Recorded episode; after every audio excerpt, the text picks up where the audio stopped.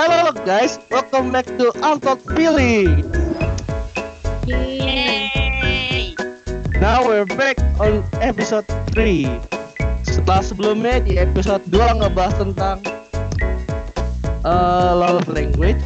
Yang episode pertama ngebahas tentang pet relationship. Nah sekarang di episode tiga ini kita mau bahas tentang, ada yang tahu gak guys? Boleh jawab nih. Boleh dong, masa enggak boleh toh? Toxic relationship. Ready set. Ini berdasarkan pengalaman pribadi kah atau pengalaman orang lain ya? Mungkin Kanes ya. Hmm. Tapi tapi sebelum itu kita memperkenalkan diri dulu gak sih guys? Nah, Uh, gue Meity Rivia, kali ini jadi host buat episode tiga kali ini. Terus di sini ada Kanessa, boleh say hi? Hi guys. Ada Evelyn, bisa say hi gak? Hi guys. Terus di sini ada Harits. Say hi. Hello, hello, hello, hello. Oke, okay. Back to the topic. Jadi menurut kalian gimana guys tentang toxic relationship ini? Jadi kan tahu toxic relationship itu yang pasti udah nggak sehat ya, karena dia pasti bahaya bagi emosional, bagi emosional kita sendiri, dan pastinya uh, kalau misalnya ada yang main fisik ya pasti bahaya untuk fisik, dan itu tuh terjadi dengan hubungan yang sedang kita jalanin. Nah kan itu kan udah pasti bahaya nih buat mental kita. Tapi biasa ada yang bilang nggak apa-apa lanjut aja hubungannya, karena dia juga nggak selalu jahat, bisa aja baik gitu. Atau enggak dia bisa mention kalau mental mental dia itu fine-fine aja, jadi nggak apa-apa terusin aja hubungannya. Nah ini nih bingung, menurut kalian gimana tuh? Lebih baik terusin apa apa enggak? Karena kadang kita itu kalau langsung lepasin bisa aja dibilang ih parah banget nggak lihat perjuangannya gitu-gitu. Menurut kalian gimana nih?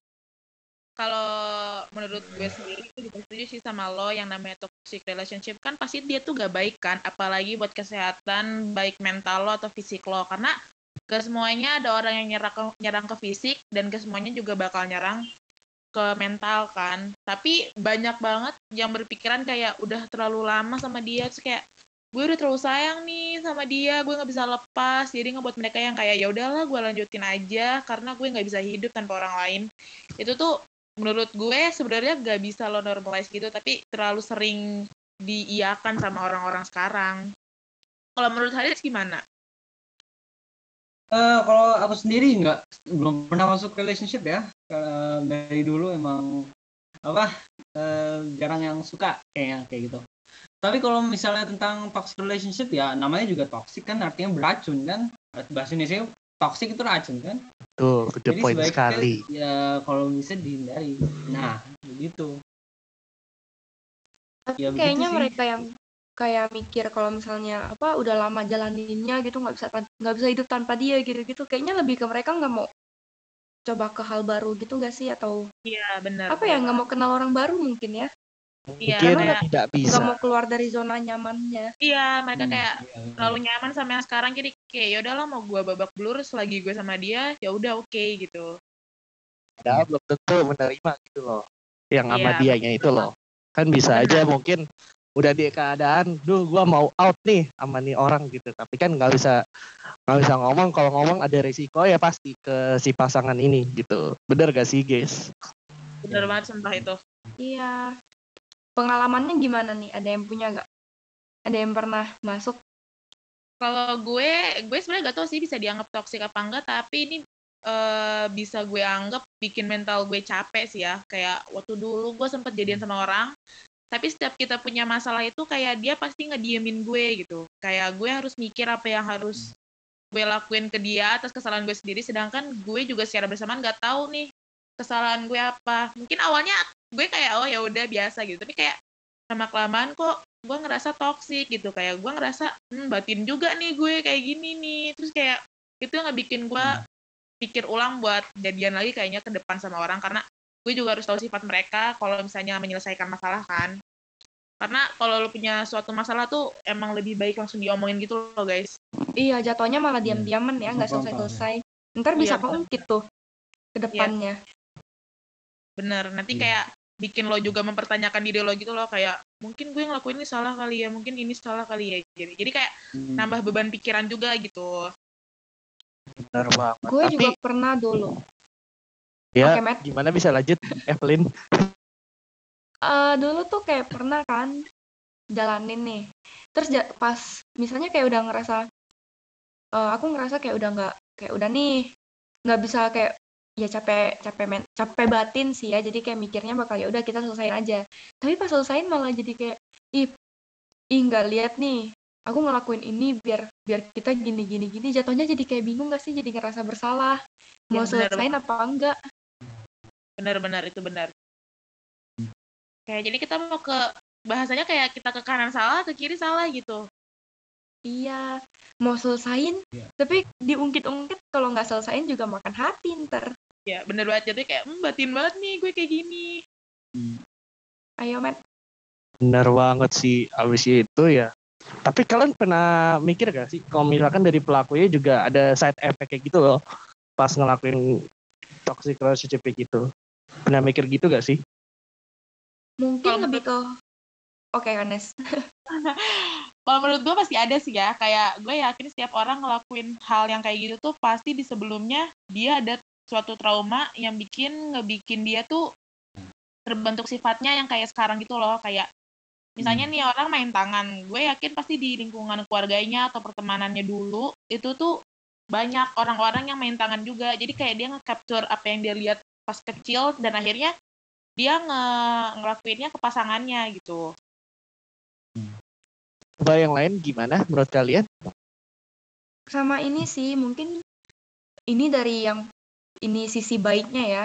Dia kebiasaan, udah kebiasaan ini, kebiasaan jadi yang nomor satu. Biasanya kayak gitu. Hmm. Jadi pas ya, kalau dia ngejalanin hubungan ke depannya ya otomatis dia bakal jadi harus dominan gitu loh. Karena toxic relationship rata-rata itu yang yang pelakunya itu ya pasti ya dominan gitu. Makanya dia bisa ngelakuin hal yang toksik itu. Jadi mungkin karena dia terlalu di sebelumnya dia terlalu diprioritaskan gitu-gitu. Ya benar. Apalagi dengan dia ngerasa kayak gue yang paling nomor satu, ini pasti gue bisa ngemanipulatif pasangan gue gitu. Gue bisa nge-guilt trip mereka. Yang penting gue yang menang gitu loh. Gue yang ngerasa aman. Aha. Ini kita. Ini kita cerita dari sisi ini ya. Kalau misalnya cewek yang cerita berarti cowok dong ya. Ayo Harits dong cerita cewek. Kalau cewek aduh. Gimana kalau toksik? Pernah itu, um, nggak tahu juga sih kak. Kemungkinan toksik kan tadi awalnya dominan. Mungkin dominan dari ya bisa dari bagian keluarganya. Misalnya anak tunggal kan, anak tunggal biasanya paling manja ya. Itu uh, satu-satunya anak. Jadi pengen dibeliin segala macam lama-lama. Nanti kalau apa tuh dalam relationship ya, dalam punya pasangan pengen paling diutamain, paling apa? Paling dimanjain, kalau ini harus harus begini begini begini, nggak mau kalah. Saya minta dimengertiin nggak sih? Contohnya kayak ya lo, ya udah lo semua harus berfokus sama gue gitu, kayak ini tuh yeah. gue gue. Iya gitu. Gitu. harus harus fokusnya ke dia aja gitu loh. Uh-huh. Lo nggak boleh, nah, boleh ke lain gitu kan, hal lain misalkan misalkan in one day gitu dia, misalkan pasangannya pengen hangout gitu, terus tiba-tiba dia kayak izin ke pasangannya ini, terus pasangannya jadi kayak cemburu gitu. Kayak lu kenapa gak ngajak gue gitu loh gitu. Jadi kayak serba itu lu tuh harus ke gue, gak bisa ke yang lain gitu. Gak bisa ya juga bisa. Iya betul. Nah terus menurut kalian ini tuh bisa diperbaiki gak sih, kayak apa dengan kita masih bisa bicarain atau enggak atau enggak gitu? Kalau bagi gue, kalau misalnya e, beberapa sifat yang mungkin belum terlalu parah itu selagi bisa dibicarakan mungkin masih bisa ya diselesaikan. Tapi ada beberapa kejadian yang kayak misalnya main tangan itu segala macam emang lebih baik dibawa ke profesional karena itu jatuhnya udah sifat. Yang namanya sifat itu kalau udah ada dari kecil tuh susah buat dihilangin. Nah iya kan. Jadi kayaknya itu agak susah diperbaiki ya karena itu kan yang namanya beracun ya, toksik. Benar. Jadi kayak kalau misalnya di kalau misalnya diperbaiki juga harus perbaikinya dari diri sendiri, jangan karena pasangannya minta gitu. Iya, benar. Kayak ya udah, ya. Gue berubah karena diri gue, bukan karena apa yang pasangan gue suruh. Siap, karena ya. Sekalinya putus pasti dia bakal balik lagi dan bisa lebih parah. Bener banget. Terus ini ya guys, jangan suka aman, enggak, ini cuma bilang aja. Terus jangan juga bergantung kepada orang lain guys, maksudnya kepada teman-teman lo gitu, karena belum tentu saran temen lo tuh bener juga. Lo tuh mending kabur ke psikolog, nah, iya. Atau enggak bilang ke mak bapak iya. Lo nih, misalkan lo gak berani ngomongnya. Hmm. Kalau emang dari mak bapak lu kurang setuju, ya mending lu pergi sendiri sih. Saran gue sih gitu.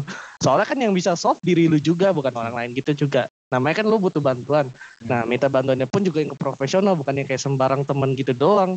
Ya mungkin lu bisa menge- mengesimpulan bahwa teman dekat lu tuh emang, wah ini udah lama nih dekat sama gue, misalkan dari kecil gitu, pasti ngerti soal gue. Tapi kan belum tentu guys. Jadi mending kabur ke yang profesional, iya, supaya dibantu lebih jelas progresnya gitu. Iya, benar-benar banget. Itu karena kalau misalnya, kalau misalnya apa? Ini hubungan secara secara umum ya, bukan cuma yang toksik. Kalau misalnya yang belum toksik juga tet- harus kayak dibicarain dulu di dalam itu. Jangan yang kayak bawa-bawa teman dulu. Maksudnya kalau misalnya mau cerita nggak apa-apa.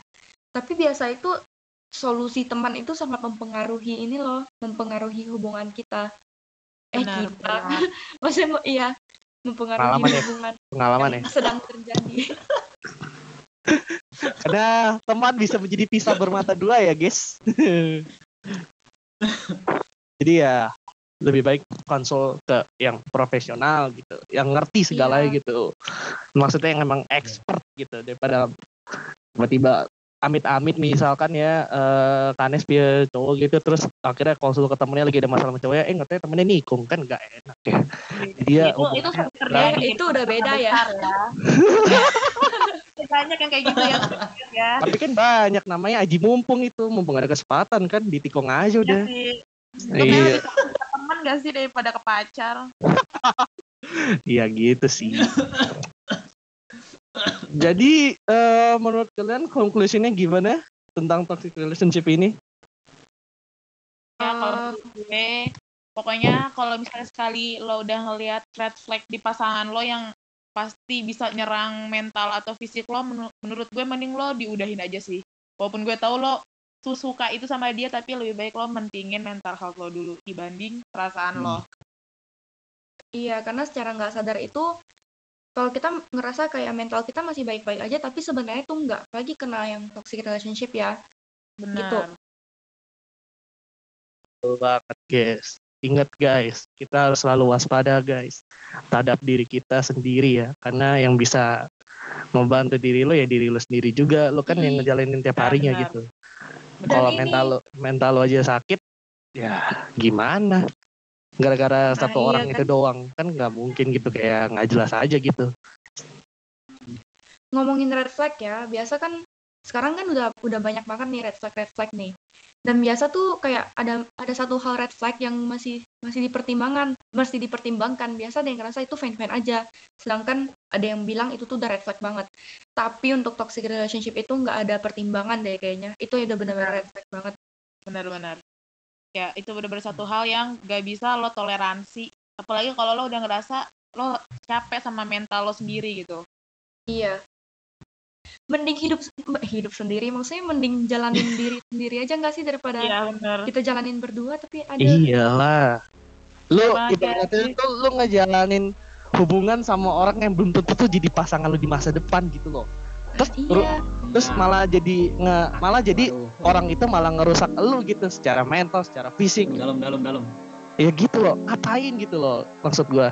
Ya mungkin kalau emang udah kejadian ya seperti yang gua bilang tadi, ya mending konsul ke profesional.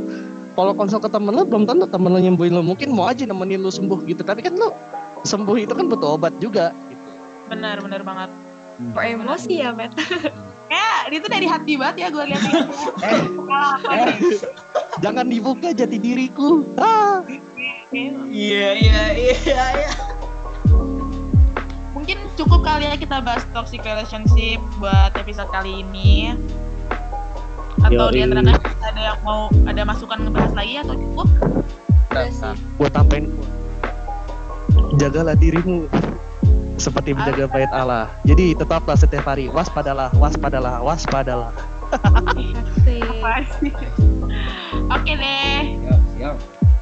Oke guys, that's all from from our today. See you in the next episode. Ditunggu ya guys di Instagram update-nya ya guys. Thank you. Bye-bye. Makasih. Thank you guys. Bye. Thank you for listening.